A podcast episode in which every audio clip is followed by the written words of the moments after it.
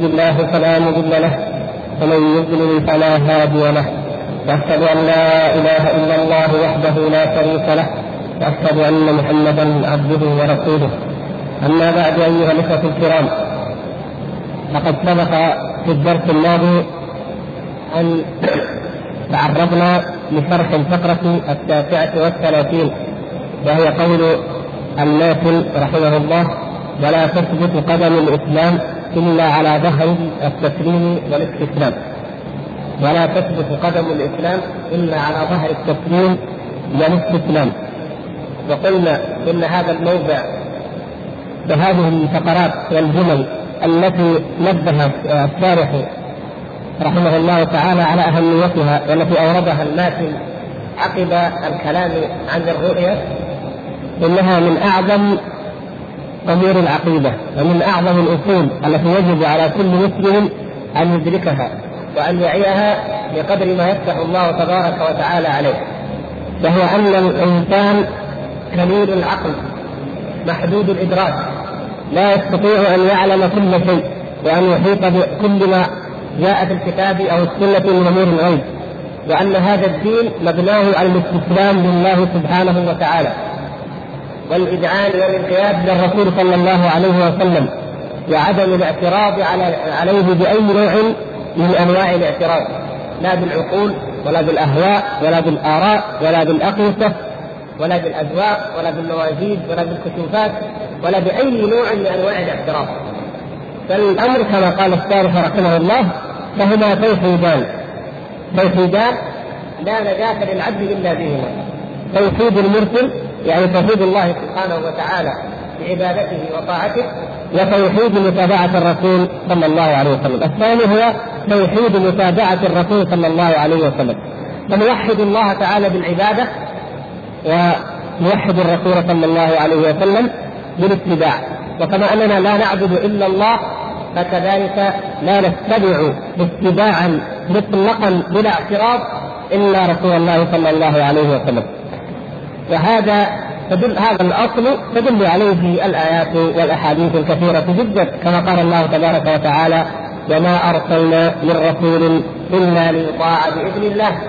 وكما قال جل شأنه فلا وربك لا يؤمنون حتى يحكموك فيما شجر بينهم ثم لا يجدوا في أنفسهم حرجا مما قضيت ويسلموا تسليما. وبهذا نعرف حقيقة محبة الرسول صلى الله عليه وسلم. هذه المحبة التي هي من أصول الإيمان والتي لو أن بشرا كائنا من كان وقع في قلبه مثقال ذرة من كره النبي صلى الله عليه وسلم لما كان من المسلمين أبدا. لا يمكن بأية حال من الأحوال أن يجتمع في قلب العبد كره للنبي صلى الله عليه وسلم وإيمان بما بالله ورسوله وبما جاء من عنده. أبدا فليس هذا المسلم على الإطلاق. ومن هنا نعرف حقيقة محبة النبي صلى الله عليه وسلم، ما هي حقيقة محبة النبي صلى الله عليه وسلم؟ بل أعظم من ذلك الذي الذي محبة النبي صلى الله عليه وسلم من لازمه وهو محبة الله. كما قال الله تبارك وتعالى: قل إن كنتم تحبون الله فاتبعوني يحببكم الله. فاتباع النبي صلى الله عليه وسلم هو السبيل إلى محبة الله. وبالتالي وباللازم إلى محبة رسول الله صلى الله عليه وسلم. وهذا أصل عظيم من أصول الدين وهو قاعدة الإسلام التي يقوم عليها بل هو حقيقته ولبه فلا يكون الإنسان مسلما ابدا إلا بأن يتبع الرسول صلى الله عليه وسلم وينقاد لاوامره ظاهرا وباطنا. فإن حصل من العبد انقياد واستسلام ظاهري لما جاء عن الرسول صلى الله عليه وسلم مع خلو باطنه من ذلك فهؤلاء هم المنافقون. عافانا الله وإياكم من النفاق. هؤلاء هم المنافقون الذين كرهوا رسول الله صلى الله عليه وسلم. انزل إليه ولذلك خرجوا من الملة أو أكثرهم بسبب ذلك. وأما الطرف الآخر وهو من يزعم محبة الله ومحبة الرسول صلى الله عليه وسلم في قلبه ولكن أعماله تكذب ذلك ولا ينقاد ولا يستسلم لأوامر الله ولا يطبق سنة رسول الله صلى الله عليه وسلم أو يعارض ما جاء عنه بأي نوع من أنواع المعارضات كما سيأتي إيضاح بعضها فإن هذا كاذب في دعواه. نستدل على ذلك بأن هذا كاذب في دعواه. كما قال بعض السلف لما قرأ قول الله تبارك وتعالى بل إن كنتم تحبون الله فاتبعوني يحببكم الله قال هذه آية المحنة آية الامتحان. ادعى قوم محبة الله فأنزل الله آية الامتحان ليمتحنهم وليبين من يحبه حقيقة ومن لا يحبه. بل إن كنتم تحبون الله فاتبعوني يحببكم الله. وقد سبق أن عرضنا لشيء فيما مضى قبل فترة طويلة نسبيا وهو أن ما يدعيه بعض الناس من محبة الرسول صلى الله عليه وسلم.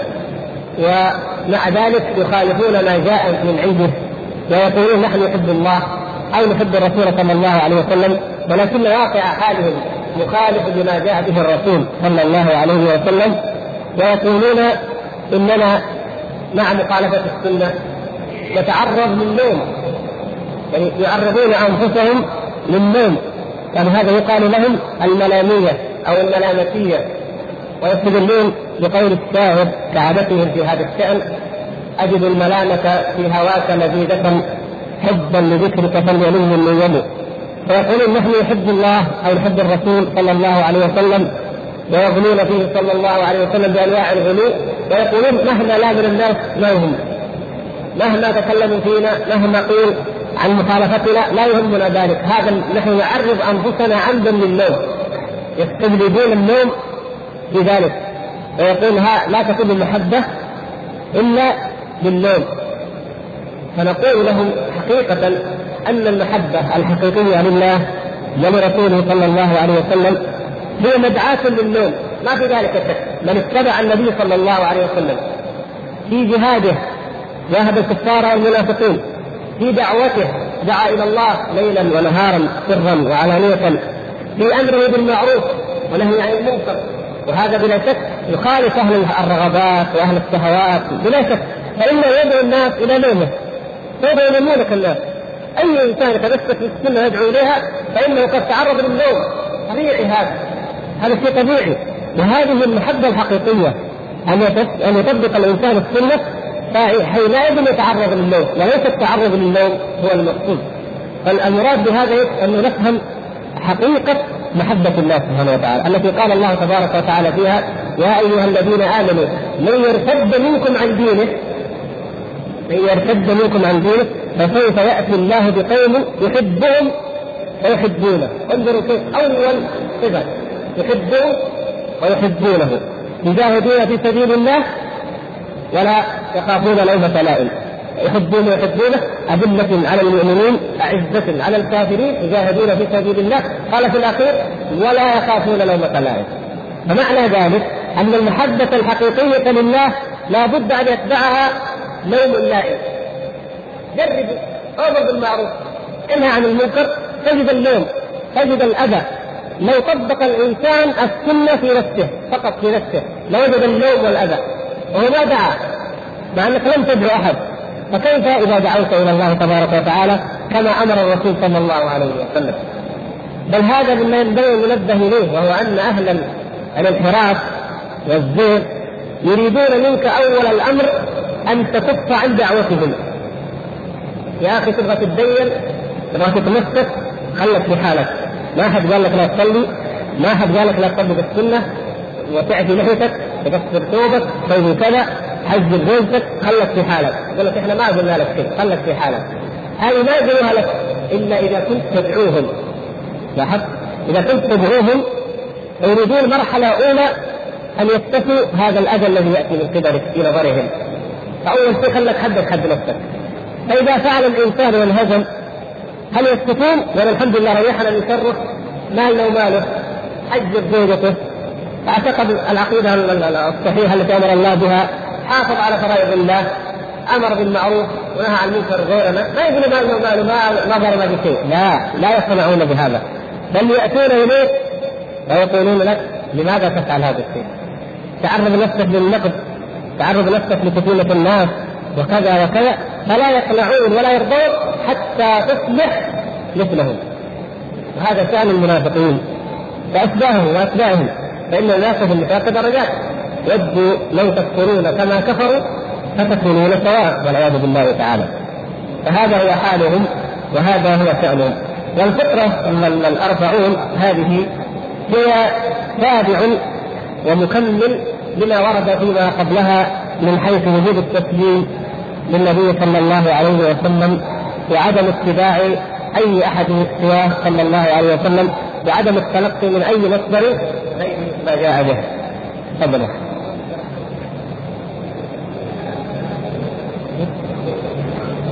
ما كملنا هذه؟ طيب تفضل.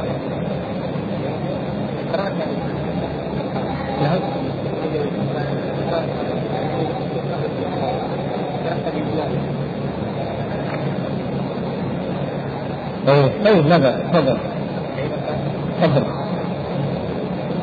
نكمل التاسعة والثلاثين إن شاء الله تفضل والعاقل يعلم أن الرسول المأمور في صدره عن الله تعالى لا يجوز عليه القضاء لا يجوز عليه التحكم بالقيام بأمره وقد علمنا من الشيطان في الكتاب أن الرسول لو قال للرسول هذا القرآن من تلقيه علينا والحكمة التي في سماعها قد تفضل كل منهما بخلاف كثيرا وناخذ ما علمناه بعقولنا ونحن انما علمنا بحكمة عقولنا ولو علمنا جميعا رسوله مع ان رسوله مع ان رسولنا سلام الله لكان قد تحملنا علينا من الفهم فنحن نعتقده بمن عقول معرفة مما ظهر من كلامه وكلام كلام عنه لا نتحقق به وجدنا علمنا لم يكن مثل ما ذكر به مؤمنا بما جاء به الرسول ولم يكن به الرسول بهذا.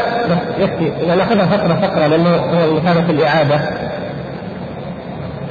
العقل هو الأولى النسخه التي فيها كلمة إيه؟ العقل. عندك العاقل ها؟ أي العقل اصح. العقل يعلم أن الرسول صلى الله عليه وسلم معصوم في خبره عن الله. هذه قاعدة متفق عليها بين المسلمين يعني لو أن احدا من الفرق قال إن الرسول صلى الله عليه وسلم غير معصوم فيما يبلغ عن الله لخرج من من الإسلام هذا ما تقول به الفرق يقولون إنه معصوم ولكنهم لا يلتزمون لوازم إثبات العصمة له صلى الله عليه وسلم. معصوم لكن خبره هذا عارض البراهين العقلية عارض القواطع النظرية عارض الكشوفات الربانية العلم اللدني كذا وكذا. فهم من حيث عصمة النبي صلى الله عليه وسلم في البلاغ بما يبلغ عن الله هذه متفق عليها. لو أحد قال بخلاف هذا شاذ خرج عن الملة لا نقاش معه. نقاشنا هنا مع المسلمين الذين يقولون إن العقل إذا خالف النقل قدم العقل أو قدم الحس أو الذوق أو نحو ذلك. يقول الشيخ العقل يعلم أن الرسول صلى الله عليه وسلم معصوم في خبره عن الله لا يجب عليه الخطأ. فيجب عليه التسليم له والانقياد لأمره. هذه مقدمة ونتيجه بديهيه ما دام مقرا بان الرسول صلى الله عليه وسلم معصوم عن الخطأ في البلاغ عن الله فيجب عليه الانقياد والإذعان والتسليم دون أي منازعة أو معارضة لكن يأتي بمثال يوضح ذلك فيقول بناء على قاعدتكم التي قد شرحناها مرارا التي تقول إنه إذا تعارض العقل والنقل فإننا نقدم ماذا؟ العقل. يقولون لماذا نقدم العقل؟ لأنهم قالوا إذا قدمنا النقل فإن ذلك قدح؟ في العقل لأن العقل هي الوسيلة التي بها عرفنا صحة النقل. واضح هذا إن شاء الله عندكم ها؟ فقالوا ما دام العقل هو الوسيلة والدليل الذي عرفنا به صحة النقل علينا أن نقدم العقل وإلا لكان تقديمنا للنقل قدحا في النقل وفي العقل نعم وهذا الدليل الذي أسسناه كما تذكرون عليه في المرة الماضية. فهو يقول قد علمنا بالاضطرار. هذا شيء معلوم بالاضطرار. كل إنسان يفكر فيه يعلمه بدون أدلة. أن رجلا لو قال لو قال للنبي صلى الله عليه وسلم هذا القرآن الذي جئت به أيها الرسول وهذا هذه الحكمة السنة التي جئت بها قد علمنا بعقولنا أن فيها ما يخالف العقل. فيها ما يخالف ما تقر في عقولنا وفيها ما يعارضه. ولو أننا قدمنا كلامك الذي تقوله عن الله أو من عندك على عقولنا لكان هذا قدحا في العقل في عقولنا وقدحا أيضا فيما تأتي به. فالأولى لنا وهو يخاطب الرسول كان يخاطب الأولى لنا أيها الرسول أننا نقدم ما تقرر في عقولنا على ما جئتنا به من عند الله فكان هذا هو تقديم العقل على النقل. لو قال أحد هذا للنبي صلى الله عليه وسلم. أو لأي رسول من الرسل؟ أيكون هذا مؤمنا بهذا الرسول؟ ما يكون مؤمن ابدا. ما آمن.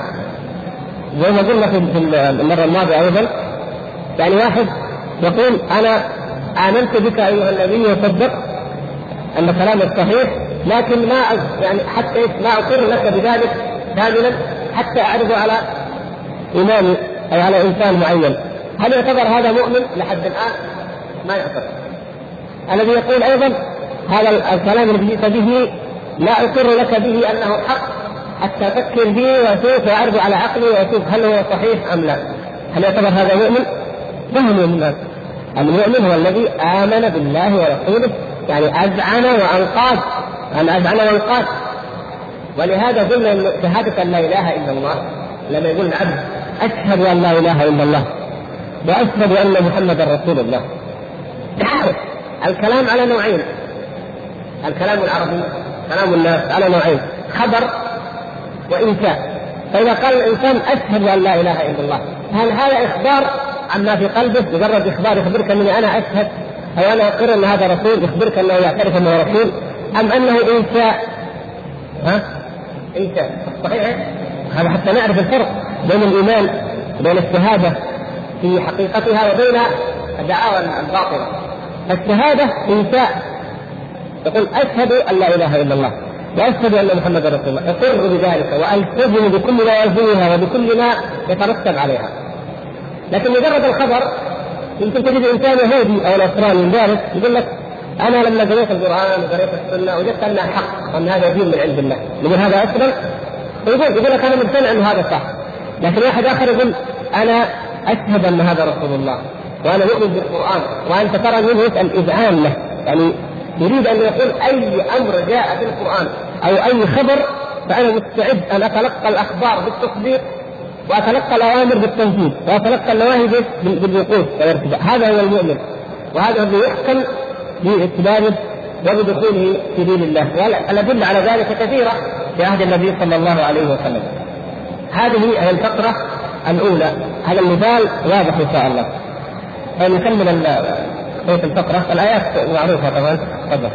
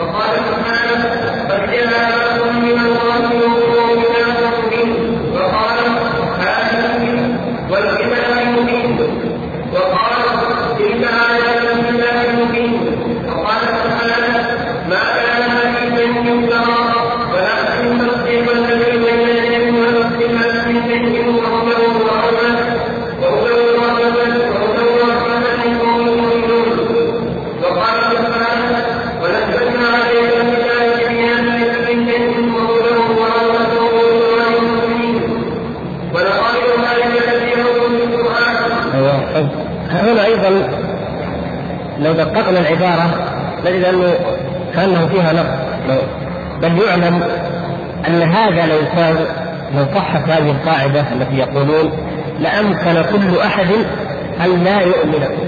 كلكم عندكم أن يؤمن؟ إيش؟ أن لا يؤمن بشيء مما جاء به الرسول. لو قلنا لا يؤمن أحد بما جاء عن النبي صلى الله عليه وسلم حتى يعرضه على عقله وعلى رأيه على قول شيخه أو إمامه أو أميره أو أي إنسان كان فأمكن كل أحد أن لا يؤمن بشيء مما جاء به الرسول صلى الله عليه وسلم.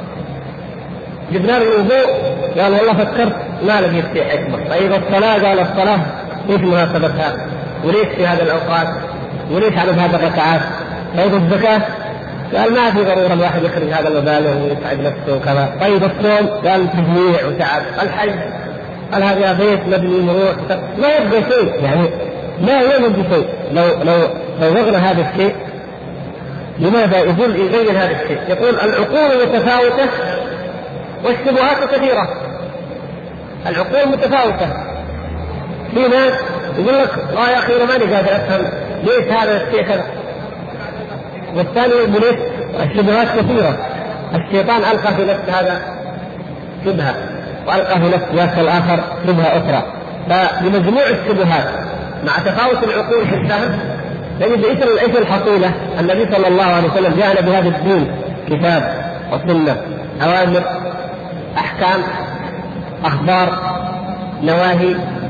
فإذا جينا عرضنا كل أمر من أوامره صلى الله عليه وسلم على العقل أو على قول أي إنسان كائنا من كان. قال لا هذا ما يصلح هذا الأمر ما طيب ما يمشي. طيب والنهي؟ قال هذا النهي برضه مخالف لحاجة البشرية أو لمصلحة الناس أو لكذا. فضيعنا هذا الأمر من هنا. ضيعنا هذا النهي من هنا. ضيعنا ما بقي شيء. فلو قررنا هذه القاعدة لأمكن لأي أحد أن لا يؤمن بشيء مما جاء به النبي صلى الله عليه وسلم. أن ينسلخ من دين الإسلام حقا. وهذا هو الذي وقع كما ترون في هذه الأعصار وفي هذه الأزمنة من انتشار الإلحاد بين المسلمين الالحاد المبطن مثل هذا الأمور الحاد يرد كل ما جاء عن الله وعن رسول الله صلى الله عليه وسلم. كيف تتكلم معاه فيه؟ تجد أن لديه من الشبهات ومن الأقوال في الزنا أو في الاختلاط أو في الخمر أو في اللحية أو في الإزار إذا اكبر أو في كذا. كل أمر من الأمور تجد عنده عليه في كلام في عنده شبهات. يعني الذي تجده إذا كلمته في أمر امور يقول الله يا أخي هذا مخطئين ومقصرين وهذا حرام هذا الحمد لله هذا مؤمن يعني وإن كان قصه في العمل. لكن كثير من الناس تجد عندهم شبهة. بينما مر معنا أن الاصنام نفسها ما عبدت الا بشبهات في شبهة. اولا قوم نوح. قالوا نصور صورهم فنتذكرهم ونتذكرناهم عبدنا الله عز وجل. المشركون في عهد النبي صلى الله عليه وسلم والعرب في ذلك الزمن ورثوا ذلك الشرك عن قوم وقالوا هؤلاء شفعاؤنا عند الله وقالوا ما نعبدهم إلا يقربونا إلى الله. زلفى وهكذا المشركون في كل زمان ومكان. يقول لك هؤلاء أولياء لله هؤلاء الله تعالى أعطاهم التصرف في الكون أعطاهم كذا. شبهات لا تنتهي. وعقول متفاوتة. هذا يقبل عقله الصلاه وهذا لا, يقبل عقله اذا فما الذي يضبط هذه العقول ما الذي يضبط هذه الأهواء هنا القضية فلو أننا قررنا هذه القاعدة التي يقولون وهي تقديم العقل على النقل وجعلناه حكما ومعيارا لأمكن لأي إنسان أن لا يؤمن بشيء مما جاء به النبي صلى الله عليه وسلم. ثم سرد الآيات التي سمعتم في بيان أن الرسول صلى الله عليه وسلم عليه البلاغ أن الله سبحانه وتعالى أمره بالبلاغ وجعل البلاغ والبيان من شأنه صلى الله عليه وسلم. بعثه مبينا مبلغا ولهذا قال وما أرسلنا من رسول إلا بلسان قومه ليبين لهم. لأن يعني بلغتهم يفهمون كلامه. كلام أي نبي من الأنبياء صلوات الله وسلامه عليهم. ويقول ما كان حديثا يفترى ولكن تصديق الذي بين يديه وتفصيل كل شيء وهدى ورحمة بقوم يؤمنون. وقال ونزلنا عليك الكتاب تبيانا لكل شيء. فالآيات كثيرة في هذا الشأن. وواقع سيرة النبي صلى الله عليه وسلم هو هذا. كان يبين للناس يبين لهم بفعله صلى الله عليه وسلم. هو من أوضح أنواع البيان. نراه يصلي نراه يعبد الله يوحد الله يجتنب الشرك فهذا بيان واضح. يبين بأقواله صلى الله عليه وسلم. يبين بتقريراته. فما ترك شيئا من الدين إلا وقد بينه. وأعظم شيء من ذلك هو بيان ما يتعلق بعالم الغيب الذي لا تدركه العقول ولا يمكن أن تبلغه الأفهام. هذا الذي اشار إليه في الفقرة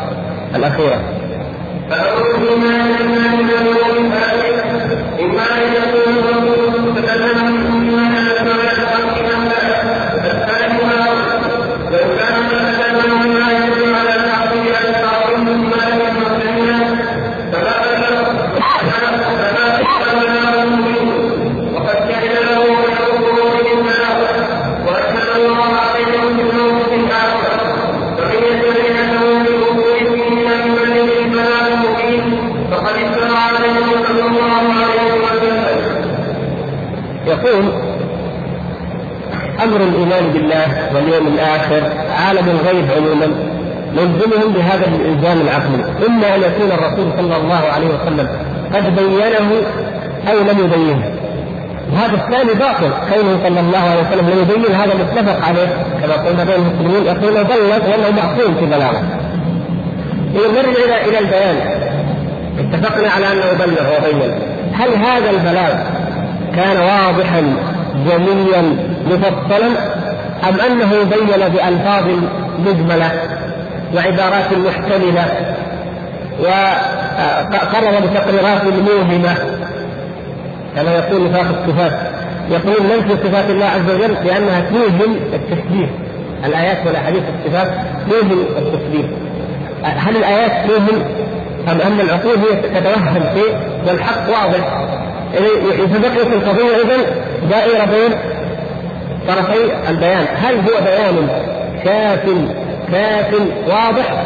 أم أنه جاء ببيان مجمل وعبارات محتمله تقريرات موهمه فحارت العقول واضطربت الأفهام في فهم هذه العبارات والكلمات والتقريرات التي جاءت عنه صلى الله عليه وسلم. كيف يكون الجواب؟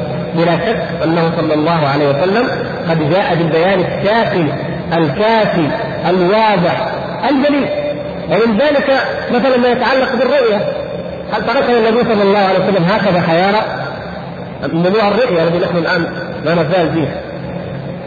إنكم سترون ربكم عيانا. لا لا تضامون ولا تضارون في رؤيته.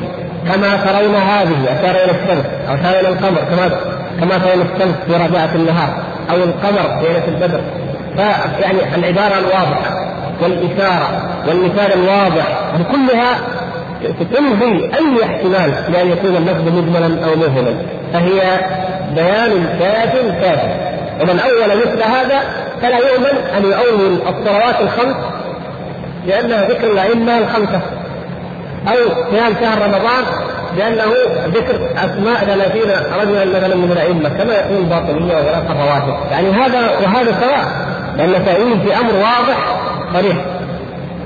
فيقول فالنبي صلى الله عليه وسلم بلغ البلاغ المبين وقد شهد له خير القرون بالبلاغ وهم الصحابة رضوان الله تعالى عليهم والتابعون الذين لم تكن فيهم هذه الاعتراضات على ما جاء به صلى الله عليه وسلم.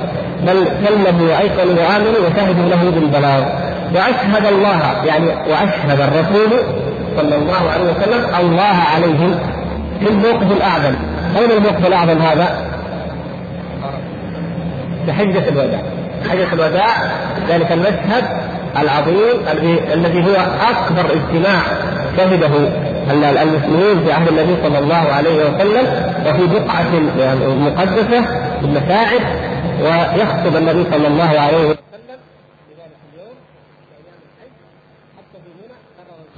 الخطبة فيقول ألا ألا هل بلغت اللهم أشهد. فالنبي صلى الله عليه وسلم بلغ وأشهد ولم يبقى ولله الحمد أي ينجم في دين الإسلام ولا فيما جاء به.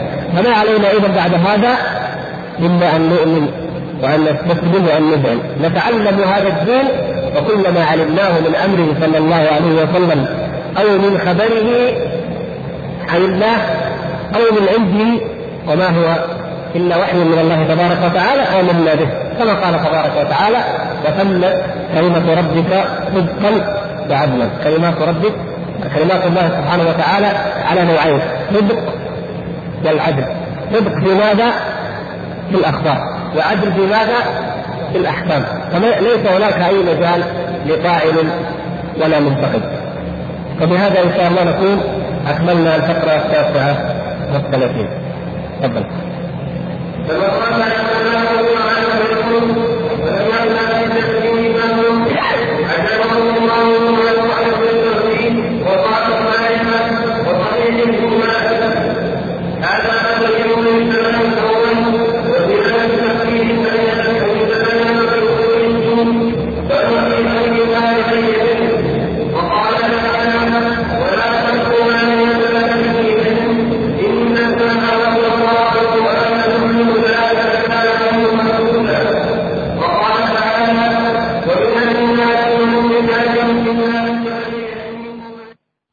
على طريق الحق. هنا منتصف الشريف. كتب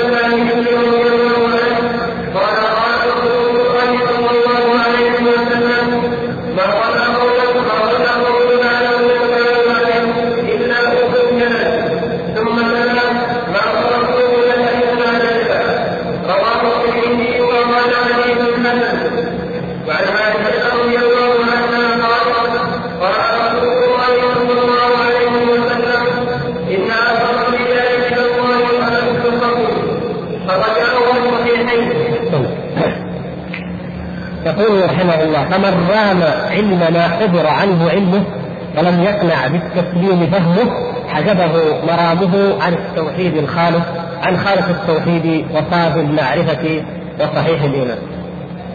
زيادة في التأكيد والتنبيه والتحديث من الخوض بغير علم ومن عدم الاقتناع والتسليم لما جاء به النبي صلى الله عليه وسلم وأن من تتبع أو رام من امرا مما حضر علمه من أمور الغيب من معرفة كيفيات صفات الله سبحانه وتعالى معرفة كيفية عذاب القبر ونعيمه معرفة أحوال يوم القيامة أحوال الجنة والنار وأمثال ذلك مما لا تستطيع العقول أن تدركه على حقيقته. فمن رام أن يعلم حقيقة ذلك وتكلفه ولم يقنع بالتسليم فإن هذا الفعل يصرفه عن أن يكون ذا توحيد خالص وإيمان صحيح ومعرفة ويقين كما أمر الله تبارك وتعالى. هذا زيادة في التحليل والتأكيد. ولهذا جاء الشارح رحمه الله تعالى بالآيات الدالة على النهي عن الجدل أو الجدال في آيات الله سبحانه وتعالى. وهذا هو الجدال المذموم الذي بسببه تفرقت الفرق وكثرت الأهواء. وتباينت الضلالات. الجدال في دين الله تبارك وتعالى بغير علم ولا هدى ولا كتاب منير. فالمؤمنون إذا بلغهم شيء عن الله ورسوله صلى الله عليه وسلم آمنوا وأذعنوا. أما الكفار فحالهم ما ذكر الله تبارك وتعالى. ولهذا توعدهم بما سمعتم من الآيات. الآية الأولى ولا تقف ما ليس لك به علم إن السمع والبصر والفؤاد كل أولئك كان عنه مسؤولا.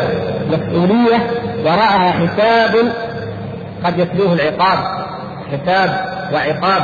وجنة أو نار مسؤول عن كل ما يقوله اللسان أو يزول في الفؤاد أو تراه العين. كل حياة الإنسان مسؤول عنها عن هذه الأعضاء التي ملكه الله تبارك وتعالى إياها. فلا يجوز لأحد أن يقصو ما ليس له به علم وأن يتكلف فوق ما أمره الله سبحانه وتعالى من الاقتناع والتسليم والانقياد ومن الناس من يجادل بالله بغير علم ويتبع كل شيطان مريض كتب عليه أنه من تولاه فأنه يضله ويهديه إلى عذاب السعير. هذا حال كثير من الناس كما ذكر الله تبارك وتعالى. يجادلون بايات الله يتبعون ماذا؟ يتبعون الشياطين التي كتب الله أن من اتبعها فإن له في الدنيا الضلالة وفي الآخرة العذاب. هذا هو حال من يتبع الشياطين ويجادل فيما أنزل الله تبارك وتعالى. وفي الآية الأخرى يقول ومن الناس من يجادل في الله بغير علم ولا هدى ولا كتاب منير ثاني عقبه ليضل عن سبيل الله له في الدنيا خزي ونذيقه يوم القيامة عذاب الحريق نعوذ بالله فنلاحظ ان الوعيد في الدنيا خزي وضلال وفي يوم القيامة بالعذاب بعذاب السعير أو عذاب الحريق. وهذا هو حال كل من أعرض عن دين الله. كما سيأتي إن شاء الله في ابيات عبد الله بن مبارك الإمام عبد الله بن مبارك. كل من أعرض عن دين الله كل من عصى الله ورسوله صلى الله عليه وسلم وجادل في دين الله تبارك وتعالى فإنه بقدر معصيته وبقدر إعراضه يناله الذل والخزي في الدنيا ويناله العذاب يوم القيامة. وهذه سنة الله التي لا تتخلف ويقول ومن أضل ممن اتبع هواه بغير هدى من الله وهذا ومن أضل بعض النسخ ومن أضل نسخة طبعة الشيخ الأرناؤوط ومن أضل آخر سطر خطأ. ومن أضل ومن أضل ممن اتبع هواه بغير هدى من الله لا أحد أكثر ضلالا من هذا الذي اتبع هواه بغير هدى من الله تبارك وتعالى. إن يتبعون إلا الظن وما تهوى الأنفس. إذا نفهم من هذا أن الحق أو أن الطرق طريقان. طريق حق رسول يأتي من عند الله سبحانه وتعالى بالنور والكتاب المبين والهدى والعلم. والطريق الآخر ضلال أهواء أقوال شياطين وساوس باطلة وخطرات كاذبة. هذا هذه هي القسمة الثنائية في هذا الشأن.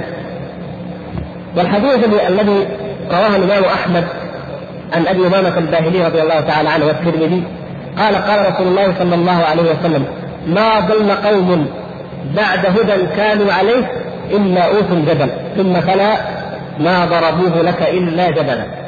ما ضل قوم بعد هدى كانوا عليه إلا أوتوا الجبل ما أعظم انطباق هذا الحديث على واقع الأمة الإسلامية. كانت في زمن النبي صلى الله عليه وسلم والخلفاء الراشدين على الهدى المستقيم. لا جدال ولا مراءة الدين. بل كانوا كما علمهم النبي صلى الله عليه وسلم كما مر في الحديث الماضي لما خرج وهم يتجادلون في بعض آيات الله وغضب الغضب الشديد ونهاهم عن ذلك تذكرون الحديث. كانوا أخذوا هذا الحكم وتقرت لديهم هذه القاعدة. أن لا يجادلوا ولا يماروا في أمر جاء به النبي صلى الله عليه وسلم بل يستسلمون ويذعنون ويوقنون. فلما انحرفت الأمة الإسلامية لما وقعت الفتن فيما بينهم ولما ظهر أهل النفاق وأهل الزور من أهل البلاد المفتوحة من المنافقين ومن الأعراب وأمثالهم من الكائدين لهذا الدين الذين دخلوا فيه زورا وكذبا فبثوا هذه السموم هذه الأمة ومالت الأمة إلى الترف وإلى الحياة الدنيا فتحت عليها الأموال وتبوا الجواري ومن أطراف الأرض وامتلأت خزائنهم بما أنعم الله تبارك وتعالى عليهم به فحينئذ فنتيجة هذا الانحراف ظهرت الفرق وازدادت فظهر الجدال أصبحوا يتجادلون وفي أي شيء تجادلوا لو سئل أي إنسان لديه معرفة بالفرق التي ظهرت في هذا الدين أعظم شيء كان فيه الجدال هو ماذا؟ صفات الله سبحانه وتعالى انظروا يا إخوان سبحان الله تتجادل أمة التوحيد وأمة الإيمان أمة الإسلام الإسلام الذي معناه الاستسلام تتجادل في ماذا؟ في صفات الله عز وجل بالأمر الغيبي الذي لا يمكن العقول أن تبلغه ولا أن تدركه. فهم لما ضلوا عن الهدى وقع فيهم وقعوا في هذا الشيء. كما قال النبي صلى الله عليه وسلم ما ضل قوم بعد هدى كانوا عليه إلا أوتوا الجدل. يستعيذون عن الإيمان واليقين الذي محله القلب بالاقتناع. الاقتناع الذي هو من أعمال الذهن الاقتناع العقلي. ولا يمكن بأي حال من الأحوال أن يقوم الاقتناع الذهني العقلي مقام اليقين القلبي. ابدا. وهذا مما يجب أن ننتبه له أيها الإخوة وكلكم دعاه إن شاء الله تعالى. لابد أن نعرف ذلك. عندما ندعو الناس ندعوهم إلى اليقين وإلى الإيمان. لا ندعوهم إلى الاقتناع. والتسليم العقلي لا ندعوهم إلى نظريات مجردة عقلية بل ندعوهم إلى يقين في القلب يستتبع الانقياد والإذعان العملي. الاقتناع النظري يحصل لكثير من الناس ويمكن أنت ان تدبره في عقل أي إنسان لكن ذلك لا يترتب عليه إيمان ولا انقياد ولا إذعان لله تبارك وتعالى. إذا أردنا أن نقنع الناس بأن الإسلام لا يتعارض مع العلم ولا يتعارض مع الحضاره ممكن نقنع كثير من الناس نعقد مؤتمر نقرا عليهم احكام الاسلام يجدون انها تطابق وتوافق الحضاره مثلا ممكن هذا ولا يناقش فيهم احد وان ناقش اقنعناه وجادلناه سكت لكن ما يؤدي هذا ابدا الثمره التي يريد مثل لو جئنا إلى انسان واقنعناه بماذا؟ أو بضروره ان يؤمن بالله سبحانه وتعالى وأن يعبد الله تبارك وتعالى وأنه لا خلاص له ولا نجاة له من عذاب الله ولا سعادة له في الدنيا إلا بأن يؤمن بما جاء به النبي صلى الله عليه وسلم. وجئناه من باب اليقين القلبي لا من باب الاقتناع العقلي. هي المسألة فيها دقة وهذا هذا من لوازم هذا ولكن فرق بين الهدف في كل من الأمرين. من أن نقنع الناس ولهذا إذا آمن مستشرق قلنا هذا فلان أسلم. فلان شهد أن النبي صلى الله عليه وسلم على الحق وشهد أن القرآن معجز في بعض الأمور. طيب ما في هذا جديد؟ ما ليس في هذا زيادة يقين لنا ولله الحمد وليس فيه خير لهذا الذي قاله ولا نفعله. ولكن الذي نريده هو أن هذا الإنسان يؤمن بالله سبحانه وتعالى ويدخل في دين الإسلام. طريق الدعوة اذا ليس هو مجرد الاقتناع الذهني أو هدف الدعوة ليس الاقتناع الذهني وإنما هو اليقين القلبي اليقين القلبي. فهؤلاء المتكلمون حولوا الأمر إلى قضايا نظرية. قالوا لابد أن نقنع الفلاسفة لأن عذاب القبر حق. فتجادلوا تجادلوا فظهرت طائفه قالوا ننكر عذاب القبر. ما قدرنا نثبته؟ والفلاسفة يلزموننا فنأول النصوص جو قالوا نأول؟ الصفات لأنه في ناس فلاسفه ما نقدر نقنعهم بأن هذه الصفات حقيقية. وهكذا جاءوا في كثير من الأحكام فحرفوها لتوافق عقول المجادلين من الفلاسفة وأمثالهم. بينما هم يريدون الدفاع عن الدين وإثبات حقائق الدين. فهذا هو تصديق قول النبي صلى الله عليه وسلم ما ضل قوم بعد هدى كانوا عليه إلا أوتوا الجدل. ثم كان ما ضربوه لك إلا جدلا. ما ضربوه لك إلا جبلا. من هو الذي ضربوه جبلا؟ آية كذا ما ضربوه لك إلا جبلا. من هو؟ نعم. عيسى عليه السلام. في الآية محمد. ولما ولما ضرب ابن مريم مثلا إذا قومك منه يصدون وقالوا آلهتنا خير أم هو؟ ما ضربوه لك إلا جدلا بل هم قوم خصمون. يعني الخوارج لما ذهب ابن عباس رضي الله تعالى عنه ذهب يجادلهم يناظرهم يقيم عليهم الحجة قالوا لا تسمعوا لكلام ابن عباس فانه من قريش وإن الله عز وجل يقول بل هم قوم خصمون. هذه حقيقة يعني لا يمنع ذلك. إن قريش أوتوا الجدل لأن هذا جادل النبي صلى الله عليه وسلم جدالا طويلا. لكن هذا في الإسلام أصبح قوة للدعوة قوة الإلزام للخصم بهذا الدين قوة وفيها هؤلاء القوم الذين اصطفاهم الله بأن جعل هذا النبي صلى الله عليه وسلم منهم وجعل لغتهم هي اللغة التي نزل القرآن بها في, في الغالب يعني. المقصود أن ما ضربوه لك إلا جدلا. أن المشركون كفار قريش يعلمون أنه لا مقارنة. ولا وجه للنسبة بين عيسى عليه السلام وبين آلهته ولكن يجادلون النبي صلى الله عليه وسلم. إنكم وما تعبدون من دون الله يقول الله تبارك وتعالى إنكم وما تعبدون من دون الله حصب جهنم أنتم لها واردون. قالوا نحن وآلهتنا ندخل لا يمكن أن يكون مسلم. فيقول إن عيسى ما يدخل النار إذا آلهتنا أيضا ما تدخل النار.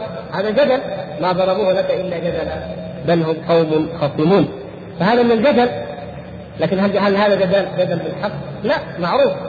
فعيسى عليه السلام لم يعبد وهو راض بالعبادة. لم يعبد وهو راض بالعبادة عليه السلام.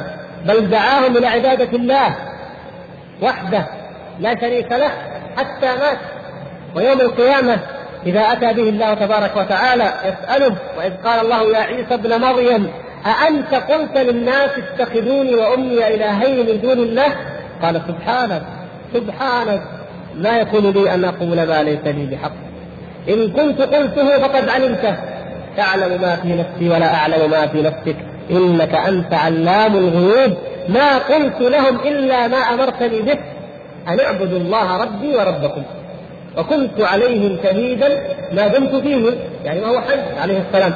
فلما توفيتني كنت أنت الرقيب عليهم إلى آخر الآية. فعيسى عليه السلام يتبرأ من شركهم ومن عبادتهم سواء في في حياته لأنه دعاهم إلى عبادة الله وحده وفي يوم القيامة يوم يبعثه الله ويبعثهم. أما معبودات المشركين وكل من عبد من دون الله وهو راض بالعبادة فإنه يحشر معهم. كما هو حال فرعون ومن معه الذين يجعلهم الله تبارك وتعالى أئمة يدعون إلى النار. نعوذ بالله. يقدم قومه يوم القيامة فأوردهم النار. كانوا يعبدونه ودعاهم إلى عبادة نفسه وكان راضيا بذلك ويقول إنه ربهم الأعلى وأن له مصر وله الأنهار تجري كذا وكذا. فيوم القيامة يقدم قومه فيوردهم النار وبئس الورد المورود عافانا الله وإياكم من ذلك. فهذا المقصود هو المراد بهذه الآية ما ضربوه لك إلا جدلا هو عيسى عليه السلام. وحديث عائشة رضي الله تعالى عنها قال قال رسول الله صلى الله عليه وسلم إن أبغض الرجال إلى الله الألد الخصم. الناس نوعان نوع كريم متسامح خلوق وهذا ينطبق عليه حال الرجل الذي يأتي يوم القيامة بين يدي الله سبحانه وتعالى وكان تاجرا وكان يتعامل مع الناس فكان كلما بقي بينه وبين أحد من الناس أمر كما نقول الحساب الحساب يبدا عنده شوية يزيد عنده شوية تجاوز عنه. يعفو. إنسان كريم يتجاوز يغفر يتسامح ويرضى بالأمر الذي قاله النبي صلى الله عليه وسلم يعني وهو أنه سمحا إذا اشترى وسمحا إذا باع. الله سبحانه وتعالى يقول له قد تجاوزت عنك بما كنت تتجاوز عن الناس. أو كما قال صلى الله عليه وسلم. انظروا نتيجة آه، الإنسان أو الجزاء من جنس العمل. هذا إنسان كريم متسامح يتجاوز. فتجاوز الله تبارك وتعالى عنه بهذا الكرم بهذا الكرم ولهذا التجاوز عن عباد الله تبارك وتعالى. وهذا نوع من الناس. رفيق رقيق هين لين مع قوة في الحق. لا يعني ذلك الضعف والخور والجبن عن الموقف الحق لا. لكن الرقة والرفق والحكمة مع قول الحق كاملا. جزاك الله خير أما النوع الآخر فهو الألد الخصم. إنسان لدود معاند شرس سكت تحتاج حتى تقنع بأي كلمة أنك تبذل الجهد الجهيد في أمر بسيط ما يحتمل مشكله ولا هوسه ولا صياح ولكنك تخاف إنك تقول كلمة بما تتوقع لأنه سوف يأخذ بالحجج ويماطل ويجادل ويتهمك ويذكرك بأخطاء سابقة ويقول ويقول فلا لا تتجاسم ولا تحب انك تعرض عليه أي قضية ولا أي موضوع.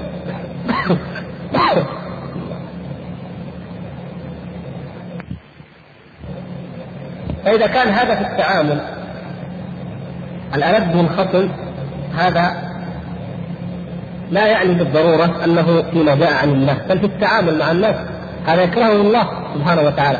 فكيف بالتعامل مع الله وبالوقوف مع المواقف الخصومة والعناد لما أنزل الله تبارك وتعالى؟ كما قال عز وجل ومن الناس من يعجبك قوله في الحياة الدنيا إذا تكلم ويشهد الله على ما في قلبه على ذلك الله يعلم ما يفضي إلا الحق والخير وكذا وهو ألد الخصام وهو ألد الخصام هذا هو الذي نهى عنه الله ورسوله.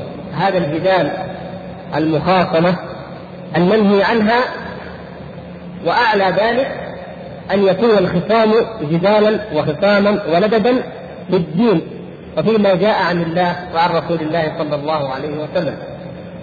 فهذا الدين حنيفية سمحة يسر وعلى الإنسان أن يأخذه بالإيمان والتسليم والإذعان وباليسر حتى في أخذه وتلقيه هناك يسر نهينا عن التكلف والتشدد حتى في الأخذ حتى في طريقة أخذنا لهذا الدين. كما قال النبي صلى الله عليه وسلم أيها الناس حجوا إن الله قد كتب عليكم الحج. قال الرجل أفي كل عام يا رسول الله؟ فقال النبي صلى الله عليه وسلم لو قلت نعم لوجبت إنما هلك من كان قبلكم بكثرة سؤالهم واختلافهم على أنبيائهم.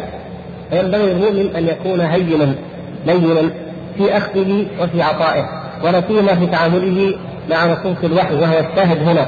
فلا يقابلها بالجدل ولا بالمراء ولا يعرف يحاول أن يعرف كل شيء على عقله أو هواه أو ظنه.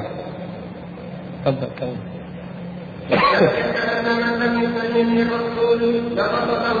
صلى الله عليه وسلم. فإنه يقول برأيه وهواه ويقلد برأيه وهواه بغير من الله فيأخذ من توحيده فيأخذ من توحيده بغير خروجه عما جاء به الرسول صلى الله عليه وسلم. فإنه من اتخذه في ذلك إلها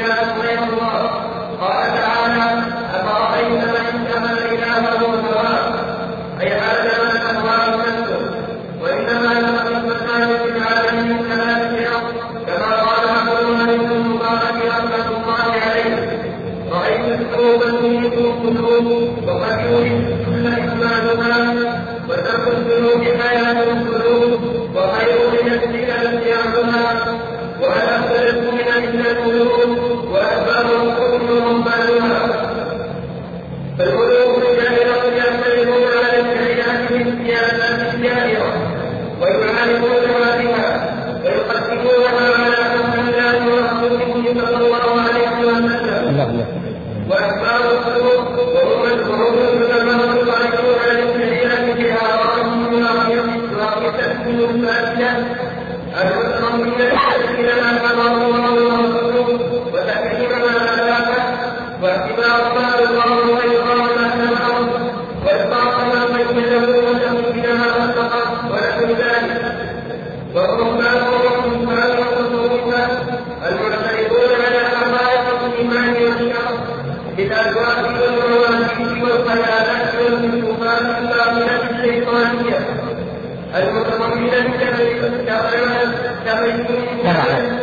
المتضمنة جمال لم يأذن به الله الحكم الذي شرعه على لسان نبيه صلى الله عليه وسلم والتعود على حقائق الإيمان بقدر الشيطان وحضور الناس فقال الأولون إذا تعارضت السياسة والشرع فتمت السياسة وقال الآخرون إذا تعارض العقل والنصر فتمت العقل الآخرون وقال الآخرون إذا تعارض العقل والنصر فاستمع العقل وقال أصحاب الزوج إذا تعارض الزوج والبيت.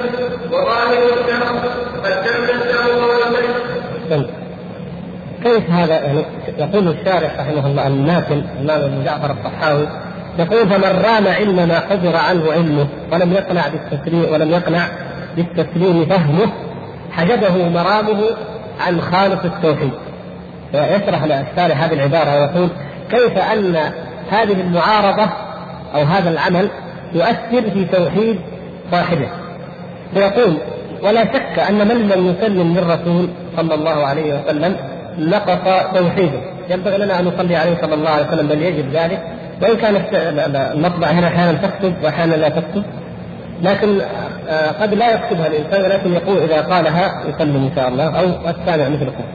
فيقول لا شك أن من لم يسلم للرسول صلى الله عليه وسلم نقص توحيده فإنه يقول برأيه وهواه أو يقلد ذا رأي وهوى يقلد ذا رأي وهوى المسألة الآن قضية عندنا قضية من القضايا أمر من امور الغيب.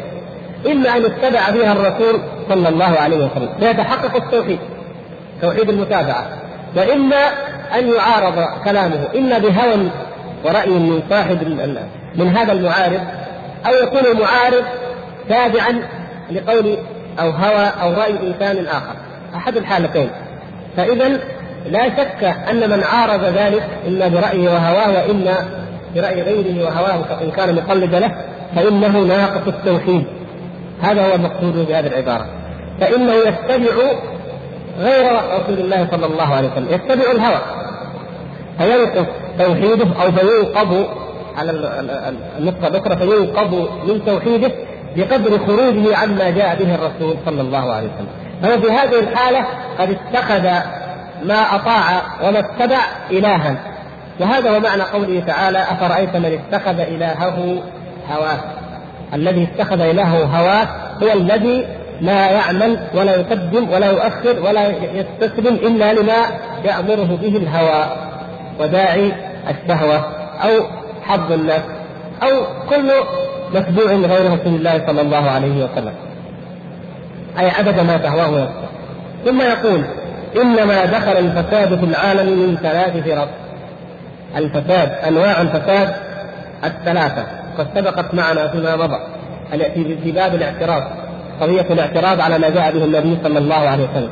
وأن أنواع الاعتراضات ثلاثة وهي التي أسست الأديان. وأخرجت الأمم قبلنا عن أديانهم وكذلك أخرجت هذه الأمة إلا من ثبته الله سبحانه وتعالى وعصمها من ذلك. الثلاثة المفاسد أو الثلاثة الأبواب من أبواب الفساد ومن أبواب الشر التي هي معارضة لما أنزل الله سبحانه وتعالى. يأتي بها من خلال أبيات الإمام المجاهد الثقة الحجة عبد الله بن مبارك رضي الله تعالى عنه. تعلمون من هو في فضله وعبادته وجهاده وهو من أئمة الإسلام العظام. وحسبه إمامة وفضلا أن يكون الإمام أحمد رحمه الله تعالى يعظمه ويبجله ويثني عليه ويستشهد بأقواله ويذكرها. ويذكر الإمام أحمد أقواله معجبا بها معجبا بها ومثنيا عليها. يقول الإمام عبد الله بن مبارك رأيت الذنوب تميت القلوب. انظروا كلام السلف انظروا شعر السلف الصالح. أبيات معدودة كلمات معدودة لكن وراءها المعاني وراءها العبر وراءها العظات رأيت رأيت الذنوب تميت القلوب وقد يورث الذل إدمانها. هذه الجملة هذا البيت تحقيق لما جاء في الآيات وفي الأحاديث. كلا بل ران على قلوبهم بل ران على قلوبهم ما كانوا يكسبون وقول النبي صلى الله عليه وسلم إن العبد إذا اذنب ذنبا نكت في قلبه نكتة سوداء. إلى آخر الآيات والأحاديث في هذا الباب. ويقول الإمام عبد الله بن مبارك رأيت الذنوب تميت القلوب. القلب بعد أن يكون متنورا كالسراج المنير المضيء بتقوى الله سبحانه وتعالى تأتي الذنوب فتمرضه أول الأمر تمرضه ثم إذا استمرت بعد ذلك قتلته حتى يموت. فإذا مات القلب بهذه الذنوب فقد تقول على صاحبه العفاء. هذا لا خير فيه لا يعرف معروفا ولا ينكر منكرا. رأيت الذنوب تميت القلوب فهذه هي العبرة التي يجب أن تكون حاضرة في ذهن كل مسلم. أن الذنوب تميت القلوب وأن قد يورث الذل قبل التحقيق هنا. يعني ويورث الذل إدمانها. إدمان الذنوب يسبب موتا في القلب وذلا للمذنب. وهذه حقيقة عبر عنها الحسن رحمه الله تعالى. أبى الله إلا أن يذل من عصاه. كل من عصى الله سبحانه وتعالى ولو كان في وسط صخرة صماء فإن الله سبحانه وتعالى يظهر لعباده المؤمنين ولأوليائه الصالحين من الذل في وجهه لا يعلمون به أنه عاص لله هذه من العجائب. وكل من أطاع الله واتقى الله سبحانه وتعالى ولو كان أيضا في صخرة صماء لا أحد يراه ولا يعلمه يظهر الله سبحانه وتعالى لأوليائه ولعباده الصالحين في وجهه وفي حياته من العزة والهيبة والوقار ما يشعر به كل من من رآه وعرفه من هؤلاء الصالحين. فهكذا هذه من ليست فقط من جانب دراسة دراسة الناظر ولكنها أيضا حقيقة في المنظور. فالإنسان إذا أصلح قلبه وأصلح باطنه واجتنب الذنوب فإن الله سبحانه وتعالى يحيي قلبه بالإيمان ويعزه بالطاعة.